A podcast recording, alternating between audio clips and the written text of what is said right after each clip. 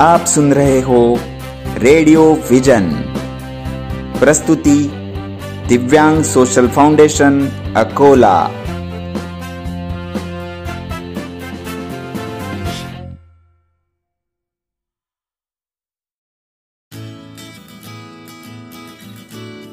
नमस्ते दोस्तों, आप सुन रहे हो रेडियो विजन, अकोला। मैं प्राध्यापक विशाल कोरडे आप सभी का हार्दिक स्वागत करता हूँ। दोस्तों, आज शिक्षक दिन है। हम सबके जीवन में एक महत्वपूर्ण दिन। हम सभी बचपन से गुरु के मार्गदर्शन में अपना जीवन सफल बनाते हैं। और आज हम रेडियो विजन अकोला के साथ मना रहे हैं। Teachers day special. Phone in कार्यक्रम। और आज हम रेडियो विजन अकोला के साथ मना रहे हैं टीचर्स डे। टीचर्स डे के उपलक्ष्य में विशेष फ़ोन इन कार्यक्रम, हेलो विजन, आपके सामने प्रस्तुत है। शिक्षक दिन के उपलक्ष्य में विशेष फ़ोन इन कार्यक्रम, रेडियो विजन, आप सभी श्रोताओं के लिए। इस कार्यक्रम का लेखन और निवेदन किया है कीर्ति मिश्रा ने निर्मित सहयोग हिमांशु निमकरडे। संकल्पना और प्रस्तुति है प्राध्यापक विशाल कोरडे की। तो श्रोताओं, रेडियो विजन की विशेष पेशकश, हेलो विजन, आपके लिए। गुरुर् ब्रह्मा गुरुर्विष्णु गुरुर्देवो महेश्वरा, गुरु साक्षात परब्रह्म, तस्मै श्री गुरुवे नमः। भारतीय संस्कृति में गुरु को साक्षात परब्रह्म के संबोधन से सम्मान किया जाता है। ब्रह्मा का अवतार हमारा गुरु, हमारे गुरु होते हैं, जिनकी उंगली पकड़कर हम जीवन में प्रगति करते हैं।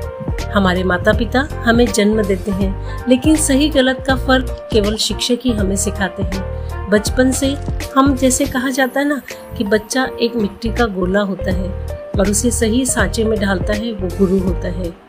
जिससे हमारा चरित्र निर्माण तो होता ही है, साथ ही साथ सही मार्गदर्शन भी हमें मिलता है, जो हमारे उज्जवल भविष्य के लिए बेहद ज़रूरी है। यही कारण है कि शिक्षकों का स्थान माता पिता से भी ऊपर होता है। इस कोरोना काल में हमारी शिक्षा व्यवस्था पर खासा प्रभाव पड़ा है। इसके बावजूद, शिक्षा के बिना हम अपने जीवन की कल्पना नहीं कर सकते हैं। आने वाले समय में शिक्षा के क्षेत्र में बदलाव होने वाला है, लेकिन सभी छात्रों को निस्वार्थ भाव से एक शिक्षक की शिक्षा दे सकता है। वे हमारे अंदर की बुराइयों को दूर करके हमें एक बहुत ही बेहतर इंसान, एक ऐसा भारतीय नागरिक बनाने के लिए मेहनत करते हैं, जिससे हम हमारे भारत की प्रगति हो। भारत की प्रगति शुरू होती है हमारे परिवार से, हमारे समाज से, हमारे राष्ट्र से। इसीलिए शिक्षकों के इस योगदान के लिए हमें शिक्षकों को हमेशा नमन करना चाहिए, उनका सम्मान करना चाहिए। पर इसके पीछे, शिक्षक दिन मनाने के पीछे जो बहुत बड़ी, एक सम्माननीय बात है कि भारत में शिक्षक दिवस सबसे पहले उन्नीस सौ बासठ में मनाया गया था। हमें बताते हुए बहुत गर्व महसूस होता है कि देश के पूर्व उपराष्ट्रपति डॉक्टर सर्वपल्ली राधाकृष्णन के जन्म दिवस के तौर पर इस विशेष दिन को मनाया जाता है। कहा जाता है कि वे अपने समय में एक शिक्षक थे और बहुत ही प्रिय शिक्षक थे। उनके विद्यार्थी उन्हें बहुत ज़्यादा सम्मान करते थे, क्योंकि उनमें कुछ ऐसी बातें थी जो विद्यार्थियों के दिल को छू जाती थी और विद्यार्थी सहज ही प्रगति पथ पर अग्रसर हो जाते थे। डॉक्टर सर्वपल्ली राधाकृष्णन ने शिक्षा के क्षेत्र में अपने 40 वर्ष दिए। उनका शिक्षा के क्षेत्र में काफ़ी बड़ा योगदान रहा है। उनका जन्म 5 सितंबर को हुआ था। उपराष्ट्रपति बनने के बाद सर्वप्रथम कुछ छात्रों ने मिलकर उनका जन्मदिन मनाना चाहा, जिसे सुनते ही डॉक्टर राधाकृष्णन ने कहा कि मेरा जन्म दिवस मनाने से अच्छा है कि देश भर में शिक्षक दिन मनाया जाए तो मुझे गर्व महसूस होगा। तब से ही आज तक हर वर्ष देश भर के विभिन्न कॉलेज संस्थान स्कूलों में 5 सितंबर को शिक्षक दिन मनाने की परंपरा है।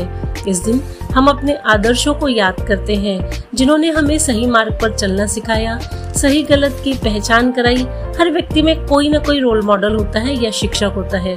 इसके लिए ज़रूरी नहीं है कि व्यक्ति स्कूल कॉलेज से ही हो। ऐसे शिक्षकों का सम्मान और उन्हें धन्यवाद देना, ये हमारा हम सब की ज़िम्मेदारी होती है। बचपन से हम जब बड़े होते हैं, हम स्कूल से कॉलेज में जाते हैं, कॉलेज के बाद हमारी ज़िंदगी शुरू होती है तो हर स्थान पर हमें कोई ना कोई व्यक्ति टीचर के रूप में, शिक्षक के रूप में मिलता है और उनका सम्मान करना, क्योंकि उनकी उंगली पकड़कर हमने चलना शुरू किया और एक के बाद एक इस तरह से हमारे जीवन में जो गुरु आते हैं, उन सबको हमने दिल से आदर और उनका दिल से नमन करना चाहिए। श्रोताओं, आज रेडियो विजन अकोला की ओर से हम विशेष शिक्षक दिन मना रहे हैं और इस अवसर पर अपने अपने क्षेत्र में शिक्षक बनकर जिन महानुभावों ने प्रगति की है और बच्चों को उनके मकाम तक पहुँचाया है, आइए ऐसे कुछ व्यक्तियों से बातचीत का सिलसिला शुरू करते हैं।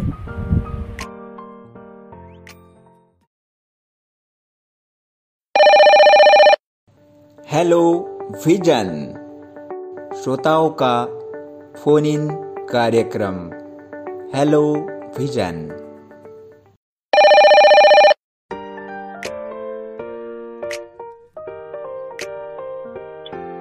हेलो हाँ बोलिए। रेडियो विजन से मैं कीर्ति बात कर रही हूँ। आप कौन बोल रही हैं? मैं सीमा शुक्ला। सीमा जी शिक्षक दिन की आपको ढेर सारी शुभकामनाएँ। धन्यवाद। हाँ बोलिए। सीमा जी हमने ऐसा सुना है कि शिक्षा के क्षेत्र में आप एक विशेष आपका योगदान दे रही हैं।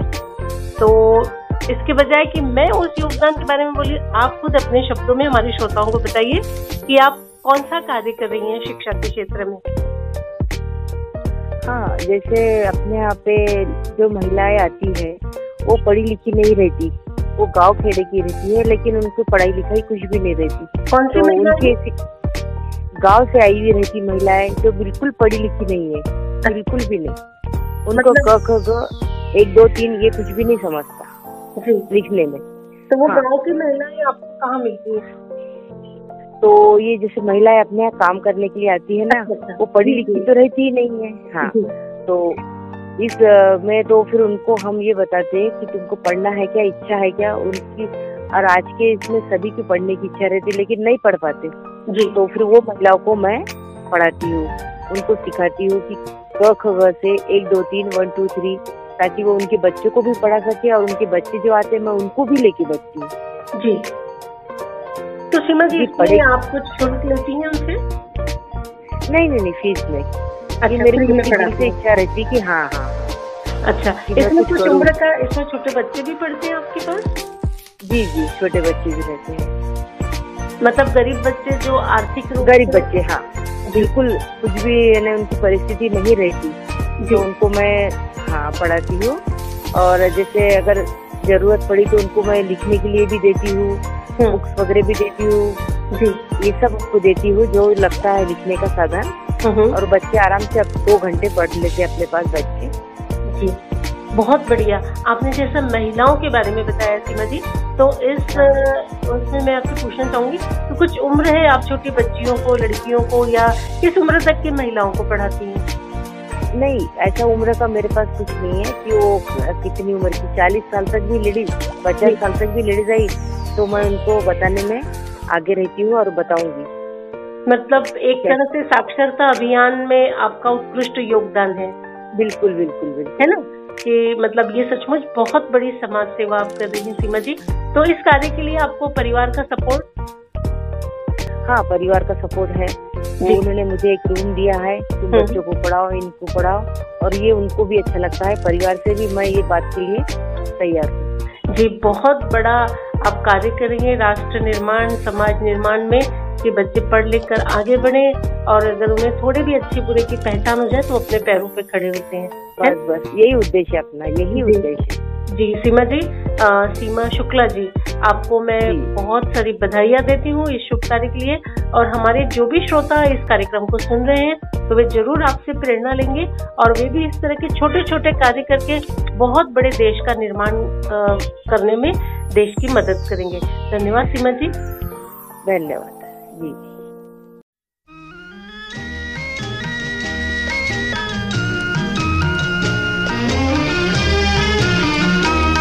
इंसाफ की डगर पे बच्चों दिखाओ चल के, ये देश है तुम्हारा, नेता तुम्ही हो कल के। इंसाफ की नगर पे बच्चों दिखाओ चल के, ये देश है तुम्हारा, नेता तुम्ही हो कल के।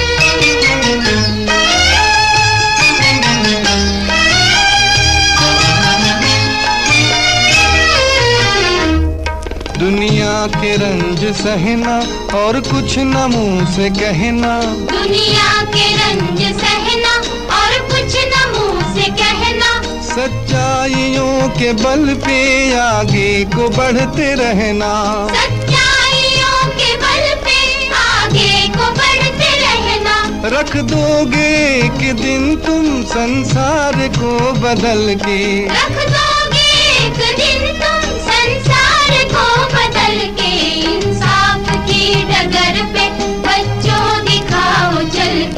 ये देश है तुम्हारा नेता तुम्ही हो कल के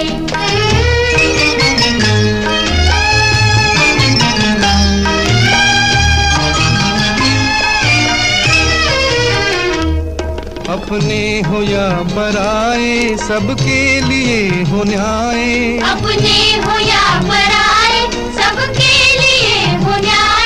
देखो कदम तुम्हारा हरगिज न डगमगाए। देखो कदम तुम्हारा हरगिज न डगमगाए। रस्ते बड़े कठिन हैं चलना संभल संभल के। रास्ते बड़े कठिन हैं चलना संभल संभल के।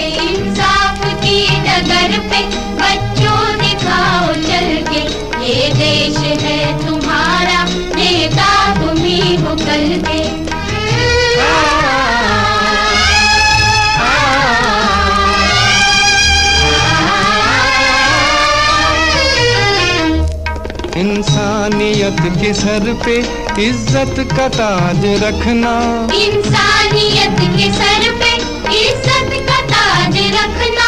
तन मन की भेंट देकर भारत की लाज रखना। तन मन की भेंट देकर भारत की लाज रखना। जीवन नया मिलेगा अंतिम चिता में जल के।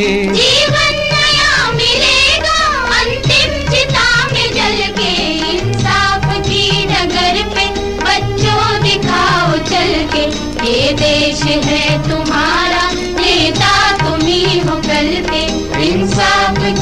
डगर पे, बच्चों दिखाओ चल के।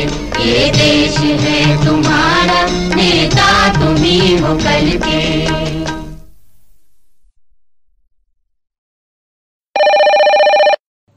हेलो विजन श्रोताओं का फ़ोन इन कार्यक्रम। Hello Vision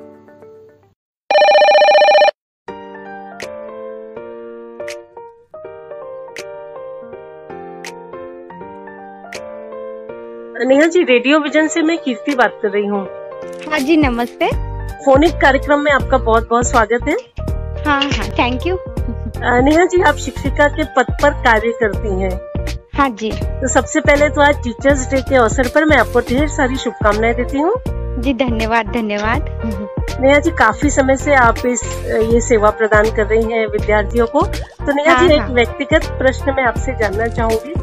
हाँ जी, बोलिए। आपकी यादों में बचपन हाँ। का ऐसा कोई गुरु जिसे हाँ। जिनका नाम सुनते ही आज भी आपको मन आदर से झुक जाए ऐसा कोई अनुभव है आपके पास बचपन का हाँ जी है ना बहुत है तो आप हमारे से शेयर करेंगी हाँ हाँ बिल्कुल आ, मैं वहाँ नवावा सोलम्बी विद्यालय से पढ़ी हूँ वहाँ की विद्यार्थी हूँ वहाँ मेरे सर थे ह- हरीश शर्मा सर जी। जी, अभी वो एच एम के पद पे कार्यरत है वहाँ। तो उनसे मैंने एक ही चीज़ सीखी है कि वो हम मैं देखती थी यानी कि वो गरीब बच्चों की खूब सहायता करते थे। बहुत ही सहायता करते थे।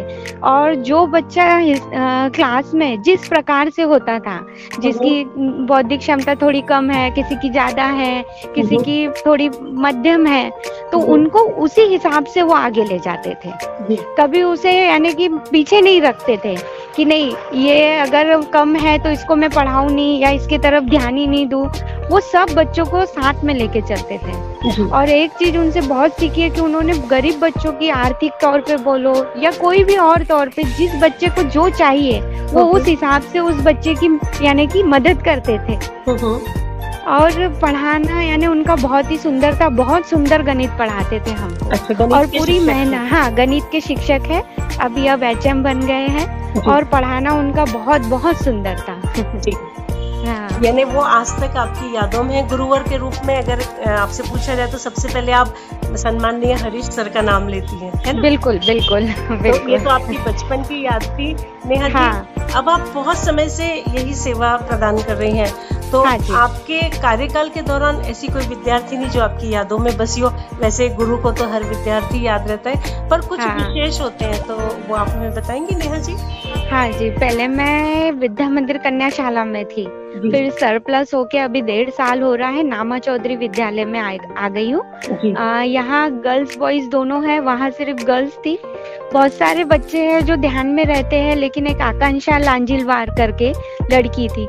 तो वो अभी तक हमेशा यानी ध्यान में है कि बहुत ही पढ़ाई में एकदम होशियार एकदम चंट सब चीज़ें थी। लेकिन उसकी जो कार्य करने की क्षमता थी वो किसी को बताती नहीं थी चुप चुप सी रहती थी जल्दी कोई चीज़ के लिए हाँ नहीं बोलती थी और थोड़ी सी गरीब परिस्थिति से थी तो बहुत सारे प्रश्न थे मन में।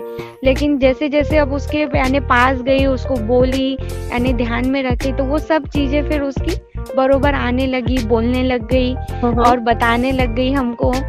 और अभी भी कुछ भी पूछना रहा तो फ़ोन करेंगी। और बहुत सारे बच्चे हैं बहुत सारी लड़कियाँ हैं जो अभी भी कांटेक्ट में हैं पूछती है।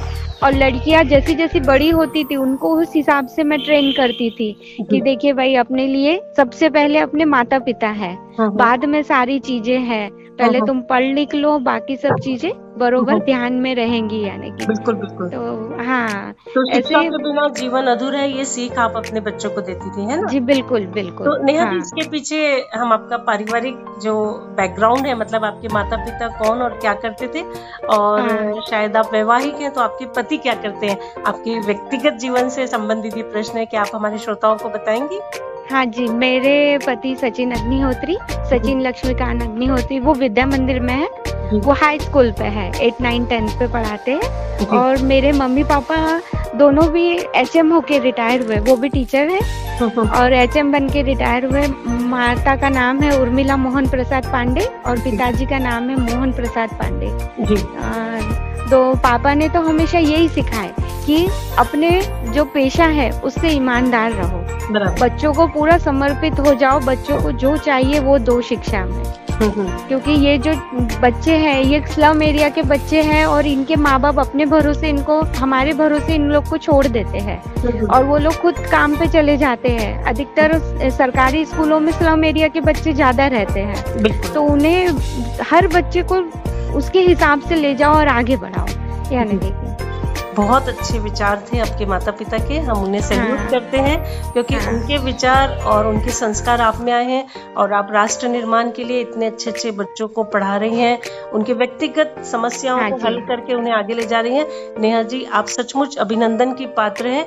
आपके आप आपके पति को भी मैं शिक्षक दिन के अवसर पर शुभकामनाएँ देती हूँ। और आपकी बातें सुनकर जो हमारे श्रोता शिक्षक के पद पर कार्य कर रहे हैं ज़रूर आपसे सीख लेंगे। और नेहा जी जी, भविष्य के लिए हम आपको ढेर सारी शुभकामनाएँ देते हैं और हाँ। रेडियो विजन की पूरी टीम की ओर से फिर एक बार आपको शिक्षक दिन की शुभकामनाएँ। हाँ जी हाँ जी धन्यवाद। खोलो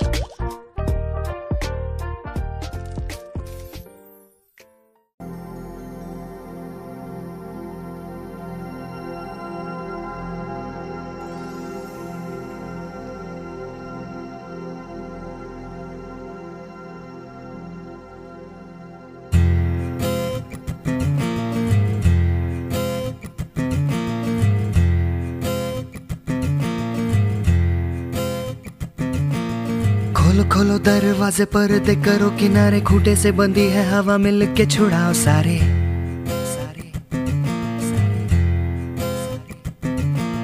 आ जाओ पतंग लेके, अपने ही रंग लेके, आसमां का शामे आना, आज हमें है सजाना।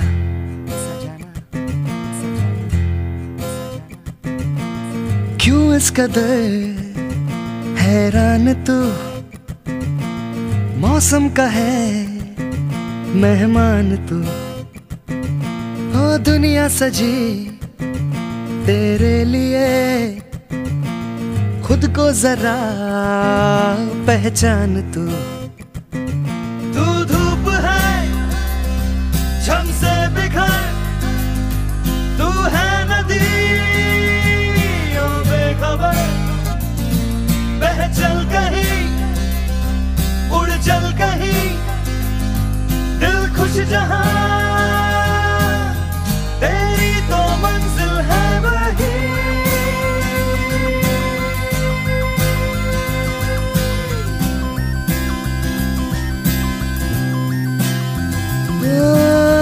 इस कदर हैरान तू।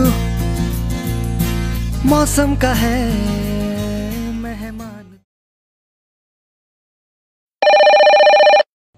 हेलो विजन श्रोताओं का फ़ोन इन कार्यक्रम। हेलो विजन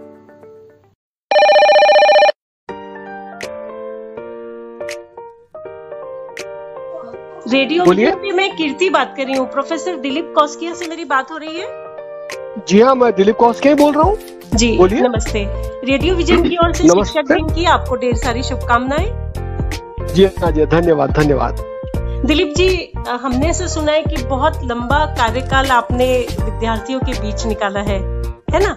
तो क्या आप हमसे शेयर करेंगे कि आपने कितने वर्षों तक सेवा प्रदान की है शिक्षा के माध्यम से और आपके विचार क्या हैं? मैंने मैडम जी 36 वर्ष तक यानी बच्चों को लगातार पढ़ाया है और बाद में मैं निवृत्त हुआ हूँ। अब बच्चों के बारे में विचार ऐसे है कि बच्चे तो बदलते ही रहते हैं लेकिन शिक्षक को हर बदले हुए बच्चे को संभालना पड़ता है।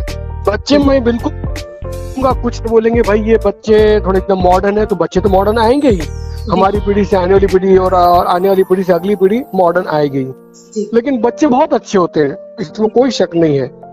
मैं बच्चों को इतना ही बोलना चाहूँगा कि बच्चे मॉडर्न तो ज़रूर हो लेकिन अपनी जो परंपराएँ हैं उन्हें साथ लेके चले। उनमें विशेष रूप से जो माता पिता की सेवा है दरअसल होता ये बच्चों को समझना चाहिए कि 17-18 साल तक अपने माता पिता कंधों पर बैठकर यहाँ तक आए हैं और अब उनके माता पिता व्रत हो रहे हैं थोड़े बूढ़े हो रहे हैं क्योंकि हर एक का ये होना ही है ये साइकिल है। तो उन्होंने पूरी हिम्मत से अपने माता पिता के लिए आगे बढ़ना चाहिए। मैं देख रहा हूँ कि नए बच्चों को बहुत जल्दी एक वो डिप्रेशन डिप्रेशन आ जाना या घबरा जाना डर जाना ये देखने में आ रहा है। मैं जानता हूँ कि टेलीविज़न है मोबाइल है सब एकदम मॉडर्न ज्ञान है। लेकिन ये भी मैं देख रहा हूँ कि बहुत जल्दी बच्चे विचलित होते हैं। तो उन्होंने अगर एक बार रिस्पॉन्सिबिलिटी उत्तरदायित्व तो अपने अंदर लाया तो मुझे लगता है कि वो कभी विचलित ही होंगे और वो जिदबाजी से अपने माता पिता की सेवा करेंगे। ये होगी पहली बात। हाँ तो दूसरी बात ये है कि बच्चों को हमेशा अपडेट होना रहना पड़ेगा और जिद से कार्य करना पड़ेगा। हालात ऐसे हैं कि तीन चार साल पहले जो मैंने पढ़ाया था वो आज नहीं है। जी। और उसके आज जो है वो तीन साल बाद नहीं रहेगा थोड़ा बदलते चले आएगा। तो अपडेट होने के लिए बच्चों का जिद्दी होना बहुत ज़रूरी है। एजुकेशन का उद्देश्य क्या है? क्योंकि वो सफल बन सके। एक बात और है अगर बच्चे चाहें तो मैं देखता हूँ कि बच्चे सिर्फ़ पढ़ाई पढ़ाई पढ़ाई करते हैं। प्रैक्टिकल नॉलेज से उसको नहीं जोड़ पाते हैं। तो मैं चाहता हूँ कि बच्चों ने अपनी लाइफ में प्रैक्टिकल को जोड़ना चाहिए। पार्ट टाइम जॉब करें कहीं ना कहीं अर्निंग करें थोड़ा बहुत अर्निंग होगा लेकिन जो अनुभव हो गया बहुत बड़ा होगा। जी। क्लासरूम टीचिंग के अलावा अगर अनुभव लेगा तो बहुत बढ़िया रहेगा और उन्होंने उसको लेना चाहिए। उसको एंजॉय करना चाहिए। आप कहना चाहते हैं कि बच्चों ने प्रैक्टिकल एक्सपीरियंस लेना चाहिए लाइफ जी हाँ प्रैक्टिकल अनुभव लेना चाहिए। अभी नई पॉलिसी आ रही है वो सब ठीक है लेकिन बच्चों के मन में खुद में तो इच्छा होना चाहिए ना। जी। इवन मैं तो ये बोलूँगा अगर कोई मतलब बहुत पैसे वाले घराने का बच्चा तो उसने भी कहीं ना कहीं पार्ट टाइम जॉब करना चाहिए चाहे खुद की दुकान में चाहे बाहर की दुकान में किसी और जगह। जब तक वो प्रैक्टिकल अनुभव नहीं लेगा तब तक उससे पढ़ाई का कोई अर्थ नहीं निकलेगा। जहाँ तक मैं सही बातें कही प्रोफेसर दिलीप जी आपने। आपके परिवार हाँ। के बारे में हम जानना चाहेंगे कि आपके माता पिता शिक्षक के पद पर थे या आपकी पत्नी?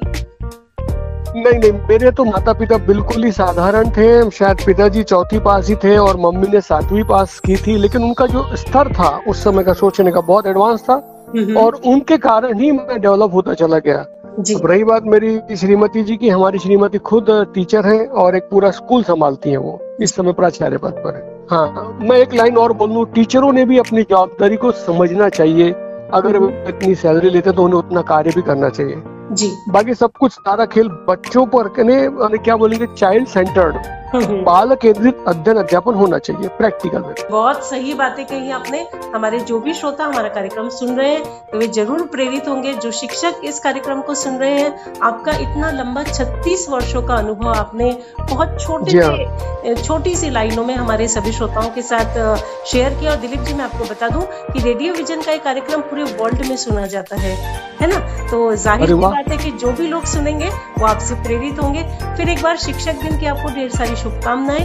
एक मिनट मैं भी आपको धन्यवाद देना चाहूँगा कि आप और इतने मुझसे आप प्रश्न पूछे तो मुझे बड़ा आनंद हो रहा है। जी हम हमारे श्रोताओं को बताना चाहेंगे कि कई बार दिलीप मोतीलाल कोसकिया प्रोफेसर दिलीप मोतीलाल कोसकिया जी को उत्कृष्ट शिक्षक पुरस्कार से भी नवाजा गया है।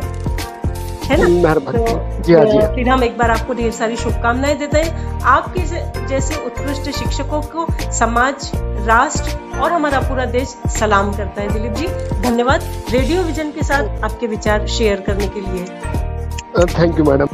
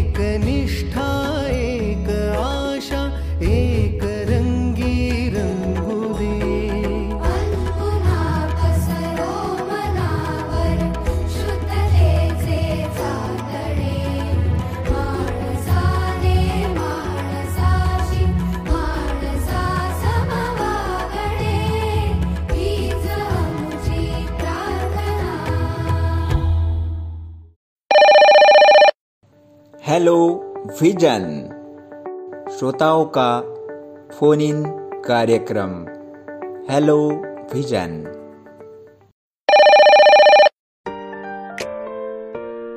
रेडियो विजन से मैं कीर्ति बात कर रही हूँ।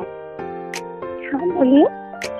क्या मेरी बात राजेश्वर कॉन्वेंट की सेवानिवृत्त प्रिंसिपल कल्पना शुक्ला जी से हो रही है? जी हाँ मैं कल्पना शुक्ला ही बोल रही हूँ। कल्पना जी सबसे पहले तो शिक्षक दिन की आपको ढेर सारी शुभकामनाएँ। बहुत बहुत धन्यवाद आपका। कल्पना जी बहुत लंबे समय तक आपने राजेश्वर कॉन्वेंट के ज़रिए शिक्षा के क्षेत्र में कार्य किया है। जी जी। और बहुत सारे बच्चे बड़े बड़े पद पर गए हैं आपके मार्गदर्शन में उन्होंने पढ़ाई की है है ना? जी। तो गुरु से भी ऊपर जो महागुरु का मतलब प्राचार्य का पद होता है कि न सिर्फ़ आप पर बच्चों की ज़िम्मेदारी है उसके साथ साथ सभी गुरुओं को इन्हें शिक्षकों को भी आपको संभालना पड़ता है है ना? जी। तो ये पूरी एक आपने इतनी बड़ी जो साइकिल चलाई है और बहुत अच्छे रिज़ल्ट स्कूल के आए हैं इसका। पीछे क्या कारण है? मतलब किसको हाँ, किस बात को आप ये श्रेय देना चाहेंगे? इस बात का श्रेय तो मैं अपनी पूरी टीम को देना चाहूँगी जो। कि किसी भी इंस्टीट्यूशन को चलाना किसी स्कूल को चलाना पाठशाला को चलाना ये एक इंसान का काम नहीं है। जी। ये एक टीम वर्क होता है और जब टीम के हर व्यक्ति को कोई ना कोई ज़िम्मेदारी सौंप दी जाती है तो अपनी अपनी जिम्मेदारियाँ निभाते हुए बहुत आसानी से कोई भी टास्क उसके लिए ज़रूरी है हमारे शिक्षकों का भी हार्ड वर्कर होना उस काम के प्रति डिवोशन होना लगाव होना और इन सारी बातों से यदि इस चीज़ का प्री प्लानिंग किसी बात की की जाए किसी भी कार्यक्रम की की जाए और उस प्री प्लानिंग में सभी को अपनी अपनी जिम्मेदारियाँ दे दी जाए तो काम आसानी से हो जाए। मैं ऐसा मानती हूँ कल्पना जी की बिल्कुल टीम वर्क है पर आपके जैसी जो बिल्कुल अपनेपन से मित्रता और मीठे स्वर में जो आप बात करती हैं तो कहीं ना कहीं मुझे लगता है ये भी एक कारण होना चाहिए है ना? ये हो सकता है कि और किसी भी हर इंसान का अपना एक सेल्फ रिस्पेक्ट होता है। और इस बात का ध्यान रखा जाना चाहिए कि हम अगर किसी को कोई काम दे रहे हैं तो उसका सेल्फ रिस्पेक्ट हर्ट नहीं होना चाहिए। मुझे ऐसा लगता है प्रेम से इंसान को जल्दी जीता जा सकता है। प्यार से अगर कोई बात कही जाए तो वो उसका प्रभाव ज़्यादा पड़ता है। बिल्कुल हमारे जो श्रोता सुन रहे हैं वो बिल्कुल आपसे इस बात की सीख लेंगे। बहुत लंबे समय तक आपने राजेश्वर कॉन्वेंट की बागडोर संभाली थी और एक सफल प्राचार्य के रूप में आप सेवानिवृत्त अभी हाल में ही हुई है वहाँ से। कल्पना जी जैसा कि आप जानती हैं कि व्हाट्सएप फेसबुक ट्विटर ढेर सारी ये जो आईटी ने जो डेवलप किया है और ये जो अलग अलग मार्ग बच्चों के लिए खुल गए हैं इन सबसे बचाकर माता पिता अपने बच्चों को किस तरह से शिक्षा में ध्यान आकर्षित करें वैल्यूज़ में ध्यान आकर्षित करें इसके लिए माता पिताओं ने क्या करना चाहिए? जो हर सिक्के के दो पहलू होते हैं अच्छा और बुरा इसी तरह से ये जो सोशल मीडिया है इसके भी दो पहलू हैं अच्छा भी है और बुरा भी है। इसके लिए यदि parents meeting attend parents meeting arrange की जाए और सभी अभिभावकों को इस बात का ज्ञान कराया जाए कि उन्हें उनके बच्चों को किस हद तक मोबाइल देना चाहिए देना चाहिए या नहीं देना चाहिए। और बच्चों को इस बात से अवगत कराया जाए कि उसमें बुराई क्या है और उस बुराई का आपके जीवन पे क्या परिणाम हो सकता है। आपके प्रोग्रेस पर क्या परिणाम हो सकता है? तो मुझे लगता है कि बच्चे जब परिणाम जानेंगे तो उस बात पर वो ध्यान देंगे। जी। और उन्हें मार्गदर्शन करना ये शिक्षकों का काम है। बच्चा मार्गदर्शन करने के बाद उस रास्ते पर जाता है या नहीं ये कहीं अभिभावकों को भी देखना चाहिए। ये ज़िम्मेदारी शिक्षकों के साथ साथ अभिभावकों की भी है। जी बहुत अच्छी बातें आपने कही। हमारे जो श्रोता अभिभावक हमारा कार्यक्रम सुन रहे हैं वे ज़रूर इस बात से प्रेरित होंगे और अपने बच्चों को उस चीज़ की जो भी चीज़ें वो यूज़ कर रहे हैं जो सोशल मीडिया से भी जुड़े हैं उनकी अच्छाइयाँ और साथ साथ उसकी बुराइयाँ उनसे वो अवगत करें ताकि वे बच्चे गलत मार्ग पर जाने से बच सकें। सही रास्ता चुन सकें। कल्पना शुक्ला जी आपके अमूल्य समय में से आपने हमारे श्रोताओं से बात की शिक्षक दिन के अवसर पर हमारे श्रोता और रेडियो विजन की पूरी टीम की ओर से मैं आपको धन्यवाद देती हूँ। बहुत बहुत आपका भी धन्यवाद।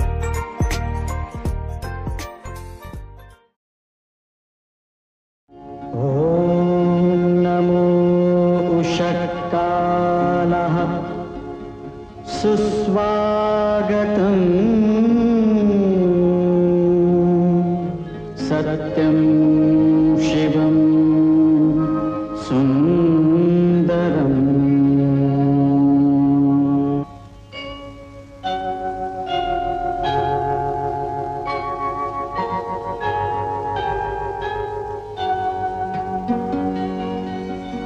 नमस्कार।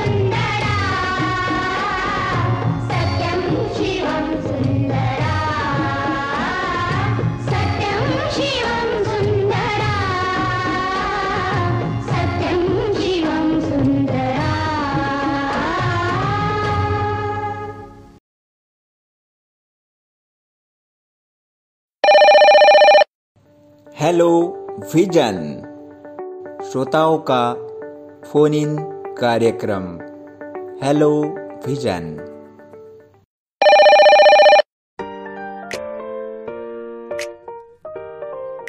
क्या मेरी बात डॉक्टर कुंजन अंकुश दुबे से हो रही है? हाँ मैम। हाँ डॉक्टर कुंजन सबसे पहले तो शिक्षक दिन की आपको ढेर सारी शुभकामनाएँ। धन्यवाद। गुंजन जी जैसे कि आप छोटे बच्चे यंग और टीन एजर्स को डील करती हैं ना तो हाँ। मैं आपसे कुछ एक अलग ऐसा प्रश्न पूछना चाहती हूँ आपसे जानना चाहती हूँ कि जो एज होती है बहुत नाजुक होती है मतलब six seven eight nine ten तक तो ऐसे हाँ, हाँ। बच्चों को आप कैसे डील करती हैं कि मतलब एजुकेशन के साथ साथ और कौन सी बातें आप टारगेट करती हैं कि जिससे वो बच्चे एक उत्कृष्ट भारतीय नागरिक बने एक्चुअली मैम आजकल सभी बच्चे सिर्फ़ पढ़ाई को फोकस कर रहे हैं और उनका मैक्सिमम टाइम स्कूल ट्यूशन इसमें ही इंगेज रहता है। तो वो बच्चे अपने पेरेंट्स से अपने फैमिली से इतना घुल मिल नहीं पाते और जो मॉरल वैल्यूज़ घर से मिलनी चाहिए ग्रैंड पेरेंट्स से मिलनी चाहिए तो वो प्रॉपरली नहीं मिल पाती। तो टीचिंग के दौरान मैं मेनली फोकस करती हूँ उनके मॉरल वैल्यूज़ के ऊपर कि ताकि वो सिर्फ़ पढ़ाई में ना रहते हुए ओवरऑल डेवलपमेंट हो बच्चों का। तो जिससे कि वो अपने पेरेंट्स जो एल्डर्स जो है तो उन सभी लोगों का वो रिस्पेक्ट कर, करना सीखे। जी। ताकि वो हाँ तो वो उनके फ्यूचर में अ, बहुत कुछ हेल्पफुल रहेगा। मतलब एजुकेशन के साथ मॉरल वैल्यूज़ बहुत ज़रूरी है मॉरल और ये कहना चाहती हैं। हाँ हाँ जी आपके कार्यकाल के दौरान कोई ऐसे आपके विद्यार्थी का अनुभव जो आपको आज भी खुशी होती है उस विद्यार्थी के बारे में सोचकर तो आप हमारे श्रोताओं से राया करेंगे वो बातें? हाँ ज़रूर ज़रूर। मेरे पास जो अ, कुछ बच्चे थे सिक्स सेवेंथ वाले थे तो उन बच्चों के पेरेंट्स खुद आकर बताते थे कि हाँ इनका बिहेवियर ठीक नहीं है मैम पढ़ाई तो ठीक है वो ठीक ठाक कर लेते हैं। पर वो घर पर इतने अच्छे से बिहेव नहीं करते हैं रूडली बिहेव करते हैं। जी। तो उनको आ, कुछ स्पेशल टीचिंग के दौरान या तो जब भी समय मिल जाए पीटी पीरियड रहता है गेम पीरियड रहता है उस समय फिर उन बच्चों को स्पेशली लेकर उनको कुछ बातें बताई जाए खुद की लाइफ से रिलेटेड या तो किसी और के लाइफ से रिलेटेड बातें बताकर उनको उनका जैसे हम बोलेंगे कि अलग से उनका एक क्लास मैंने लिया था। तो वो इतना लाइक करने लगे थे इन चीज़ों को कि हाँ ये हम लोग हाँ टीचर हम हम, हमारे इसमें ये लचना है। हम लोग ये चीज़ें हमारे पेरेंट्स से बिहेव मिसबिहेव कर लेते कभी हम ऐसा रूडली बोल लेते। तो उसके बाद में उन बच्चों में इतना करेक्शन आया कि पेरेंट्स खुद आकर बात करते थे कि हाँ आप ही हो ना मैम आप ही कुंजन मैम हो? हमारे बच्चे हम आपका नाम लेते हैं। अभी बहुत उनमें बदलाव हो चुके हैं। तो अगर वो सिक्स सेवेंथ में थे तो उसके बाद में उनका टेंथ भी पास आउट हो गया। Then then also they will they were completely in touch of me और उसके उनके पेरेंट्स भी है ना हमेशा फ़ोन करते हैं। अभी भी फ़ोन करते हैं कि मैम बहुत अच्छा रहा। तो भी आपके साथ में आप ऐसे ही अपने जो बातें हैं शेयर करते रहो अभी भी बच्चों के साथ। जी। डॉक्टरेट की उपाधि बहुत बड़ी होती है ठीक है? एक गुरु के हाँ। के साथ साथ आपके नाम के आगे मानद वो जो उपाधि है डॉक्टरेट की बहुत बड़ी बात है। तो इस मुकाम तक पहुँचने के लिए आपको क्या प्रयास करने पड़े? वो बहुत डिफिकल्टी वाले दिन रहते हैं वो डॉक्टरेट के लिए स्पेशली तो सबसे पहले बताएँगे आप। मेरा एम एस सी जोलॉजी से हुआ है। उसके बाद में मैंने पीएचडी के लिए एनरोल किया था। जी। तो अ, पहले स्टार्टिंग तो अ, मेरे मैंने घर से ही किया था कि स्पेशली मेरे पेरेंट्स सबसे पहले तो मेरी मम्मी मेरे लिए बहुत बड़ी आइडियल है कि वो हर चीज़ में मुझे सपोर्ट करते रही, कि हाँ तुझे जो करना है, तू कर, आगे बढ़। तो उसके लिए फिर, उसके बाद में फिर मैंने वो ट्राई किया फैक्ट रहती है, उसके लिए वो क्लियर की। उसके बाद में काफ़ी समय तीन साल का रिसर्च किया। देन एट द एंड जब थेसिस राइटिंग आई, तब मेरी शादी हुई। और मेरे इन लॉज ने मुझे इतने अच्छे से हेल्प की उसके लिए। इवन मेरे मेरे हस्बैंड ने मेरे थीसिस राइटिंग में हेल्प की कि हाँ तुमको जो सपोर्ट चाहिए वो मैं करूँगा। मेरे इन लॉज ने मुझे पद पर है? नहीं मैम मेरे हस्बैंड वेटरनरी डॉक्टर है एम जी। और अ, मेरी मदर इन लॉ ने मुझे मैंने शादी के बस पंद्रह दिन ही हुए थे कि हाँ तुम पहले अपना काम कंप्लीट कर लो थेसिस कंप्लीट कर लो। हाँ, यानी कोई मुझे नहीं लगता कि ऐसा कोई इतना हेल्पफुल रहता है कि हाँ आप शादी के पंद्रह दिन के बाद में तुम चली जाओ और पहले अपना काम कंप्लीट कर लो। जी। तो यानी ये ये बातें मेरे लाइफ की सबसे अच्छी रही कि यानी मेरे इतने अच्छा जो यानी क्रूशियल टाइम रहता है पीएचडी का कि वो थेसिस राइटिंग सबमिशन वो एक बहुत बड़ा हेडेक होता है और वो पार्ट में मुझे मेरे फैमिली वालों ने मेरे इन लॉज ने बहुत सपोर्ट तो आपके इन लॉज मतलब आपकी मदर इन लॉ भी शिक्षक के पद पर है? नहीं एक्चुअली वो वेल क्वालिफाइड है। That's why she knows the value of education हाँ। गुंजन जी, डॉक्टर गुंजन, बहुत अच्छा लगा आपके विचार, आपकी बातें, हमारे जो श्रोता हमारा कार्यक्रम सुन रहे हैं तो वे ज़रूर आपसे प्रेरणा लेंगे। और गुंजन जी, आपने अपनी सारी बातें हमारे श्रोताओं से साझा की, और बहुत अच्छा लगा हम आपके भविष्य के लिए पूरे रेडियो विजन अकोला परिवार की ओर से आपको ढेर सारी शुभकामनाएँ देते हैं, और पूरी दुनिया में जो लोग ये कार्यक्रम सुन रहे हैं, मुझे निश्चित ये विश्वास है कि वे आपसे ज़रूर प्रेरणा लेंगे। फिर एक बार शिक्षक दिन की आपको ढेर सारी शुभकामनाएँ गुंजन जी। धन्यवाद मैम जी।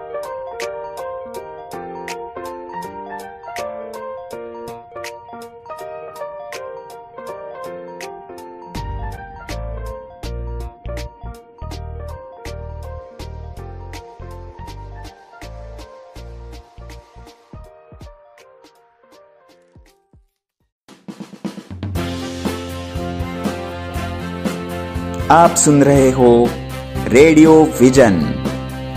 प्रस्तुति दिव्यांग सोशल फाउंडेशन, अकोला।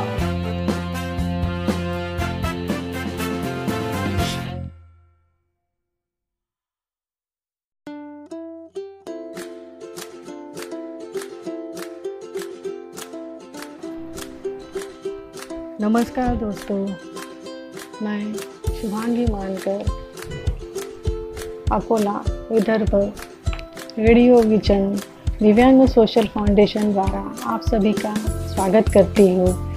सभी लोग जानते हैं कि 5 सितंबर हम एक शिक्षक दिवस के रूप में मनाते हैं क्योंकि हमारे भारत के भूतपूर्व राष्ट्रपति श्री डॉक्टर सर्वपल्ली राधाकृष्णन जी का जन्म दिवस के रूप में मनाते हैं।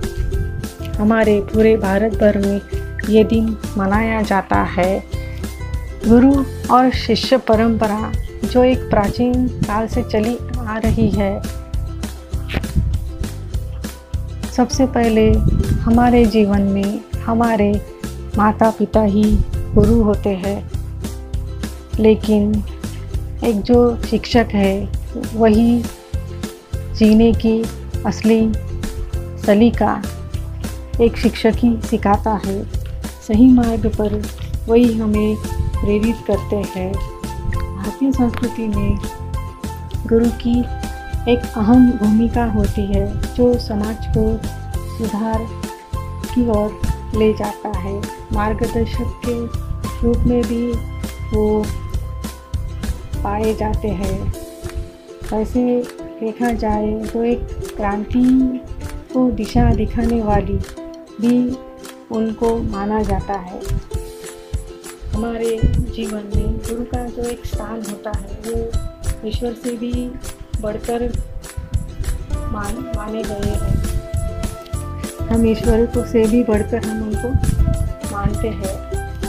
तो भू का अर्थ होता है डार्कनेस अंधकार, और रू का अर्थ होता है डिस्ट्रॉय नष्ट करना।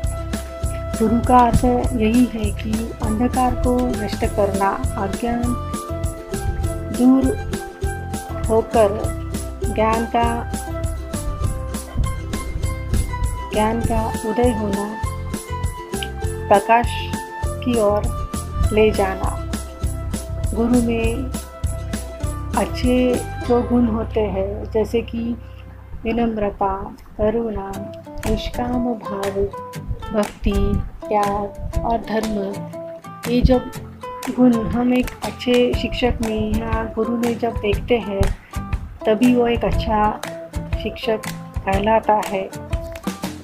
ये कुछ पंक्तियाँ हैं कि जो मैं गुरु के बारे में कहना चाहूँगी। वो ऐसे है, गुरु है तो प्यार है, गुरु है तो प्यार है, गुरु है तो संसार है, गुरु है तो संसार है। घने अंधकार में ही दीपक का प्रकाश है। घने अंधकार में ही दीपक का प्रकाश है। मन का विश्वास है। मन का विश्वास है। दिल का एक एहसास है, सुंदर सा गीत है। दिल का एक एहसास है, सुंदर सा गीत है। हर शब्द में ही प्रीत है। हर शब्द में ही प्रीत है। गुरु के ही हाथों में संसार की कमान है। गुरु के ही हाथों में संसार की कमान है। गुरु के चरणों को शत शत प्रणाम है। गुरु के चरणों को शत शत प्रणाम है। गुरु है तो विश्वास है। गुरु है तो विश्वास है। गुरु है तो सब पास है। गुरु है तो सब पास है। गुरु से ही आस है। गुरु जो अपने पास है तो मंजिल की क्या बात है?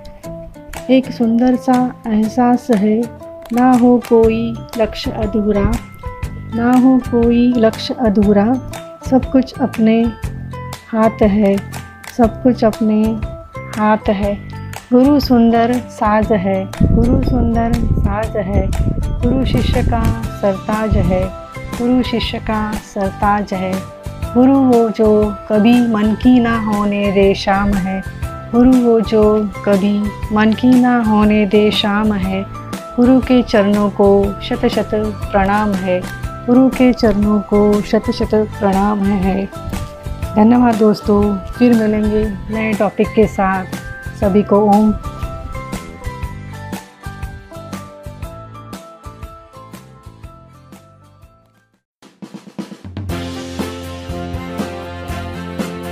आप सुन रहे हो रेडियो विजन। प्रस्तुति, Divyang Social Foundation, Akola.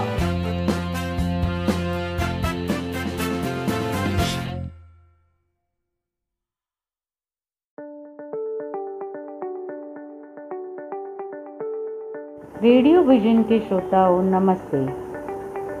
दोस्तों, मैं Swati Jhunjhunwala, teachers day special गुफ्तगू करने के लिए आपके समक्ष हाजिर हूँ दोस्तों, किसी ने साधारण से दिखने वाले शिक्षक से पूछा, क्या करते हो आप? शिक्षक का सुंदर जवाब देखिए। सुंदर सुर सजाने को साज बनाता हूँ। सुंदर सुर सजाने को साज बनाता हूँ। नौसिखिए परिंदे को बाज बनाता हूँ। समंदर तो परखता है हौसले कश्तियों के। समंदर तो परखता है हौसले कश्तियों के और मैं डूबती कश्तियों का जहाज़ बनाता हूँ। डूबती कश्तियों का जहाज़ बनाता हूँ। बनाए चाहे चाँद पे कोई बुर्ज खलीफा, बनाए चाहे चाँद पे कोई बुर्ज खलीफा, और मैं तो कच्ची ईंटों से ही ताज बनाता हूँ। अरे मैं तो कच्ची ईंटों से ही ताज बनाता हूँ। शिक्षक का जवाब का हर शब्द सत्यम शिवम सुंदरम का परिचय दे रहा है। और मेरे जीवन में आए समस्त शिक्षक, गुरुजनों को मन से वंदन, नमन और दिल की गहराइयों से धन्यवाद। एक अच्छा शिक्षक एक मोमबत्ती की तरह होता है। यह खुद को दूसरों के लिए रोशनी देने के लिए उपभोग करता है। शिक्षण सबसे महान व्यवसायों में से एक है। यह एक ऐसा करियर है जो न केवल बच्चे को विभिन्न विषयों और डोमेन के बारे में ज्ञान प्राप्त करने में मदद करता है, बल्कि एक बच्चे को उसकी ताकत और कमजोरियों को पहचानने में भी मदद करवाता है। भगवान ये छठी इंद्रिय और पैनी दृष्टि शिक्षकों को देता है, जिससे वो तुरंत ही विद्यार्थी के बर्ताव मात्र से भाप लेते हैं कि वो तकलीफ़ में है, बीमार है या मानसिक रूप से परेशान है। वह शिक्षक की ड्यूटी सिर्फ़ क्लासरूम तक सीमित नहीं रहती और उनका रोकना, टोकना विद्यार्थी को एक बेहतर इंसान बने, बनने में मदद करता है। जहाँ तक शिक्षा के क्षेत्र का संबंध है, भारत का एक गहरा इतिहास रहा है और हमारे बहुत ही शिक्षाविदों, शिक्षकों और व्याख्याताओं के योगदान, प्रतिभा और कौशल को विश्व स्तर पर स्वीकार किया गया है। 5 सितंबर, डॉक्टर सर्वपल्ली राधाकृष्णन की जन्म तिथि शिक्षक दिवस के रूप में मनाया जाता है। आओ, एक नज़र उन बेहतरीन शिक्षकों पर डालते हैं, जिन्होंने भारत को महान बनाया और जिन्होंने शिक्षा के क्षेत्र में सदाबहार निशान छोड़े। सबसे पहले बात करती हूँ डॉक्टर सर्वपल्ली राधाकृष्णन की। डॉक्टर सर्वपल्ली राधाकृष्णन के जन्मदिन 5 सितंबर को भारत में शिक्षक दिवस के रूप में बनाया जाता है। वह देश के पहले उपराष्ट्रपति और दूसरे राष्ट्रपति थे। वे आध्यात्मिक शिक्षा पर बहुत ज़ोर दिया करते थे। उनकी सोच थी कि इससे भारत में अच्छे नागरिक तैयार होंगे। वे मैसूर विश्वविद्यालय के मद्रास प्रेसिडेंसी कॉलेज में पढ़ाया करते थे। वे अपने छात्रों से बड़ा प्रेम पूर्वक व्यवहार करते थे। जब छात्र घर पढ़ने के लिए आते तो वे स्वयं उनका स्वागत करते थे। उन्हें कभी कभी चाय की भी पेशकश किया करते थे और यहाँ तक कि खुद उन्हें दरवाजे तक छोड़ने भी चले जाते थे। A very friendly teacher in एक बार, कुछ छात्रों ने उनसे उनका जन्मदिन मनाने की परमिशन मांगी। तब उन्होंने कहा मेरे जन्मदिन का जश्न मनाने के बजाय, यह मेरा सौभाग्य होगा कि अगर आप 5 सितंबर को शिक्षक दिवस के रूप में मनाते हो। और दोस्तों, फिर 5 सितंबर को शिक्षक रूप में मनाने का सिलसिला आरंभ हुआ। डॉक्टर राधाकृष्णन ने अपने जीवन के 40 वर्ष एक शिक्षक के रूप में व्यतीत किए थे। वे एक आदर्श शिक्षक थे। वे भारतीय संस्कृति के संवाहक प्रख्यात शिक्षाविद, महान दार्शनिक और एक आस्थावान हिंदू विचारक थे। उनके इन्हीं गुणों के कारण सन उन्नीस में भारत सरकार ने उन्हें सर्वोच्च सम्मान भारत रत्न से अलंकृत किया था। आओ, अब बात करते हैं doctor A P J Abdul Kalam की। Doctor A P J Abdul Kalam वैज्ञानिक, अभियंता और भारत के ग्यारहवें राष्ट्रपति थे। इन्हें मिसाइल मैन और जनता के राष्ट्रपति के नाम से भी जाना जाता है। वे साक्षरता पढ़ाई लिखाई वाचन को मनुष्य के सर्वांगीण विकास के लिए बहुत अहम मानते थे। उनका मानना था कि एकमात्र शैक्षणिक डिग्री रखने के अलावा एक छात्र को अपने व्यक्तिगत कौशल और कैलिबर को भी बढ़ाना चाहिए। जो किसी व्यक्ति के कैरियर और जीवन को बनाने में अधिक उपयोग किया जा सकता है। वह Indian Institute of Management, Shillong, Ahmedabad और इंदौर में अतिथि व्याख्याता और भारतीय विज्ञान संस्था बेंगलोर के मानद साथी थे। उन्होंने आईआईटी हैदराबाद में इंफॉर्मेशन टेक्नोलॉजी और बनारस हिंदू विश्वविद्यालय और अन्ना विश्वविद्यालय में प्रौद्योगिकी सिखाई। प्रौद्योगिकी यानी इंडस्ट्रियल विषय। उन्होंने सिखाया, जीवन में चाहे जैसी भी परिस्थिति क्यों न हो, पर जब आप अपने सपने को पूरा करने की ठान लेते हैं तो उन्हें पूरा करके ही रहते हैं। दोस्तों, ये कितना प्रेरक विचार है। कलाम साहब ने साहित्यिक रूप में भी अपने विचारों को चार पुस्तकों में समाहित किया है। India 2020 a vision for the new millennium my journey ignited minds unleashing the power within India Kalam sahab को 40 से अधिक विश्वविद्यालयों और संस्थानों ने डॉक्टरेट की मानद उपाधि दी है। एपीजे कलाम साहब ने वैज्ञानिक और विज्ञान के व्यवस्थापक के रूप में चार दशकों तक रक्षा अनुसंधान एवं विकास संगठन, डीआरडीओ और भारतीय अंतरिक्ष अनुसंधान संगठन, इसरो संभाला। वह भारत के नागरिक अंतरिक्ष कार्यक्रम और सैन्य मिसाइल के विकास के प्रयासों में भी शामिल रहे हैं। आपने भारत के मूल परमाणु परीक्षण और प्रोखरा के द्वितीय परमाणु परीक्षण में निर्णायक, तकनीकी और राजनैतिक भूमिका निभाई है। 2002 में भारत के राष्ट्रपति चुने गए और भारत के सर्वोच्च नागरिक सम्मान भारत रत्न सहित कई प्रतिष्ठित पुरस्कार आपको प्राप्त हुए हैं। इतने विख्यात होने के बावजूद कलाम साहब बेहद ही सरल, सच्चे और ज़मीन से जुड़े इंसान थे। अब्दुल कलाम साहब के विचार आज भी युवा पीढ़ी को आगे बढ़ने के लिए बहुत प्रेरित करते हैं। आओ अब बात करते हैं चाणक्य की। शिक्षा मनुष्य का सबसे प्रिय मित्र है। एक शिक्षित व्यक्ति को सभी जगह सम्मान प्राप्त होता है। सुंदरता और यौवन से शिक्षा का पल्ला सदैव भारी रहता है, ऐसे चाणक्य का मानना था।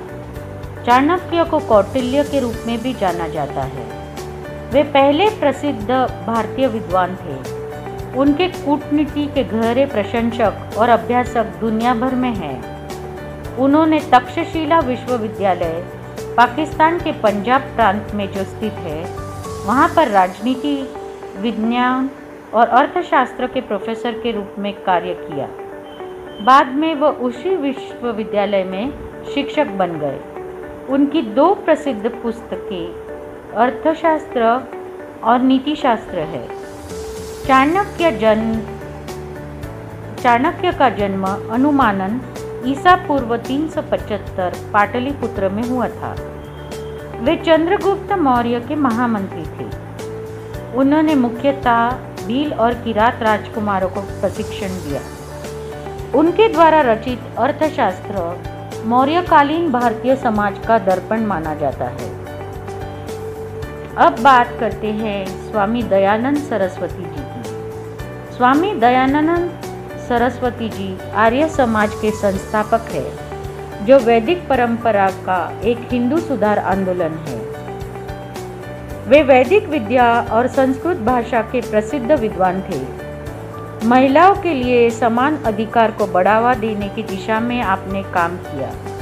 आज, जहाँ हम 2020 में प्लैनेट 50-50 और स्त्री पुरुष के समान अधिकार की बात करते हैं, जैसे कि भारतीय शास्त्रों की शिक्षा और पढ़ने का अधिकार, उसकी मूल कल्पना आपकी थी। वैदिक संस्कृत से वेदों पर उनकी हिंदी में टिप्पणी प्रसिद्ध है और यही एकमात्र कारण है कि वेदों की शिक्षा हिंदी में देने के कारण वो ज्ञान जनमानस तक पहुँचा। उन्होंने वेदों की सत्ता को सदा सर्वोपरि माना। वेदों की ओर लौटो यह उनका प्रमुख नारा था। स्वामी दयानंद ने वेदों का भाष्य किया, इसलिए उन्हें ऋषि कहा जाता है। उन्होंने कर्म सिद्धांत, पुनर्जन्म, ब्रह्मचार्य तथा संन्यास को अपने दर्शन के चार स्तंभ बनाया। उन्होंने ही सबसे पहले अठारह में स्वराज्य का नारा दिया, जिसे बाद में लोकमान्य तिलक ने आगे बढ़ाया। दोस्तों, आज के शिक्षक दिन विशेष कड़ी में इतना ही। हम सभी ऋणी हैं इन महान शिक्षकों का, गुरुजनों का, जिन्होंने हमें बया करने से परे दिया है। भारत के विकास, स्वराज्य और पूरे विश्व में भारत के नाम योगदान में इनका असीम योगदान है। इस श्रृंखला की अगली कड़ी में भारत के अन्य चार महान शिक्षकों की हम बात सुनेंगे। तब तक stay safe take good care of your selves धन्यवाद।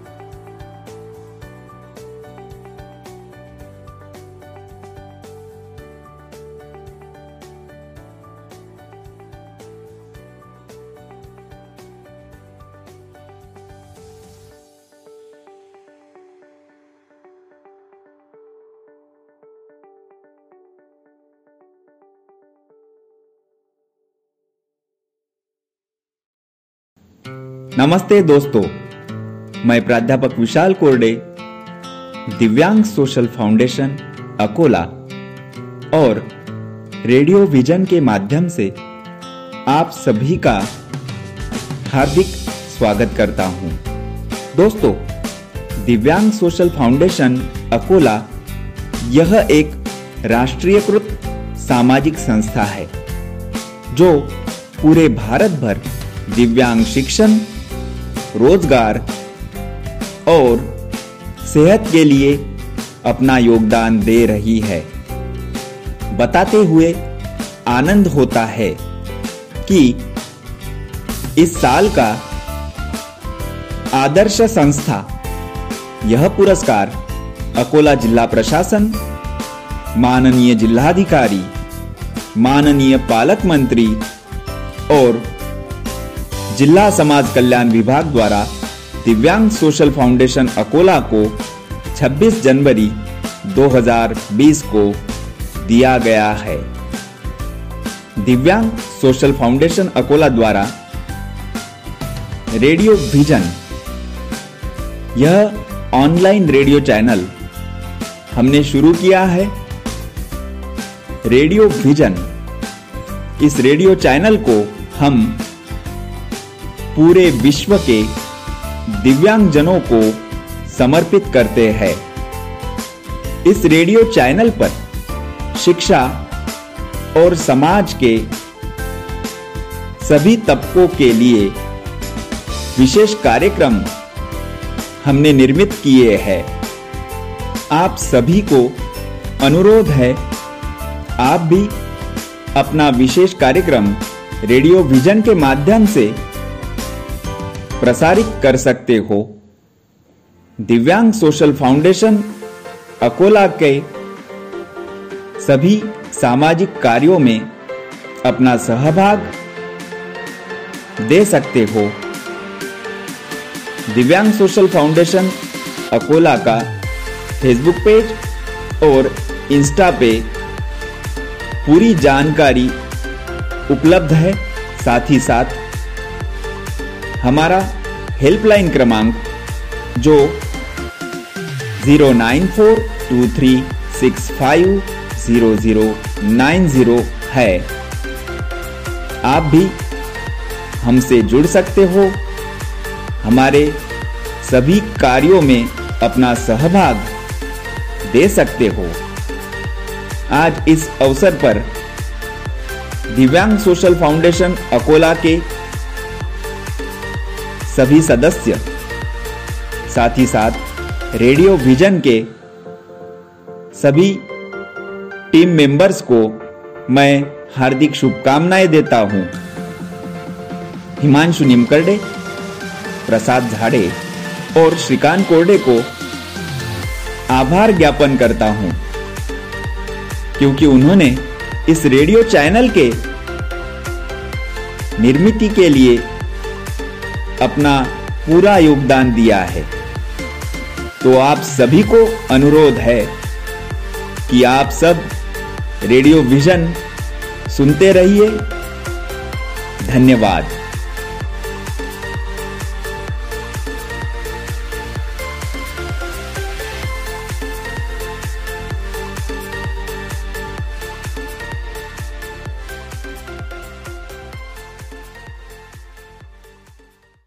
आपण ऐकत आहात रेडिओ व्हिजन प्रस्तुती दिव्यांग सोशल फाउंडेशन अकोला.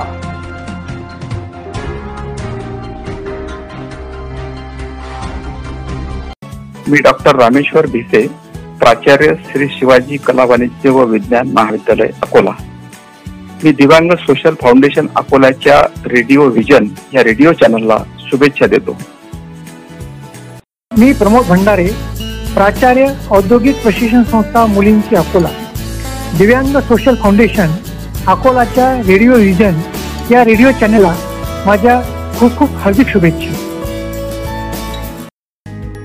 नमस्कार मित्रांनो मी प्रणित कुमार गुप्ता दिव्यांग सोशल फाउंडेशन अकोलातर्फे चालवल्या जाणाऱ्या रेडिओ व्हिजन या रेडिओ चॅनलला खूप खूप शुभेच्छा देतो. नमस्कार मी dietitian Vaishali Rathod Divyang Social Foundation अकोलाच्या radio vision या रेडिओ चॅनलला हार्दिक शुभेच्छा देते. हॅलो मी डॉक्टर संजय तिडके अकोला दिव्यांग सोशल फाउंडेशनच्या नव्यानं सुरू होत असलेल्या रेडिओ व्हिजनला माझ्या मनपूर्वक शुभेच्छा. नमस्कार मी doctor Monali Chavan dietitian Divyang Social Foundation अकोलाच्या radio vision या रेडिओ चॅनलला खूप खूप शुभेच्छा देते. नमस्कार मी भारती शेंडे सहप्रांत प्रभारी महाराष्ट्र पूर्व पतंजली योगपीठ हरिद्वार. दिव्यांग सोशल फाउंडेशन अकोलाच्या रेडिओ विजन या रेडिओ चॅनलला माझ्याकडून खूप खूप शुभेच्छा. नमस्कार, मी करुणा भांडारकर, दिव्य मराठी वार्ताहर. दिव्यांग सोशल फाउंडेशन अकोलाच्या रेडिओ विजन या ऑनलाईन रेडिओ चॅनलला मी हार्दिक शुभेच्छा देते. सभी को नमस्कार. मैं सीमा चतुर्वेदी, राष्ट्रीय साहित्य चेतना मंच की राष्ट्रीय सचिव. मैं राष्ट्रीय साहित्य चेतना मंच की ओर से दिव्यांग सोशल फाउंडेशन अकोला को उनके नवोपक्रम ऑनलाइन रेडियो प्रसारण, रेडियो विजन के शुभारंभ की हार्दिक शुभकामनाएँ प्रदान करती हूँ।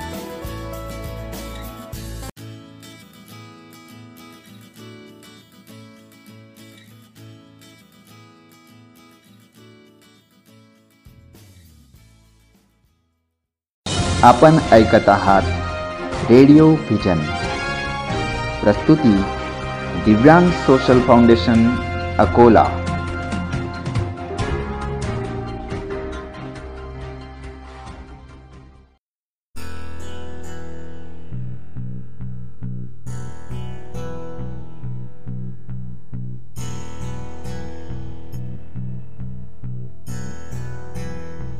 कादंबरी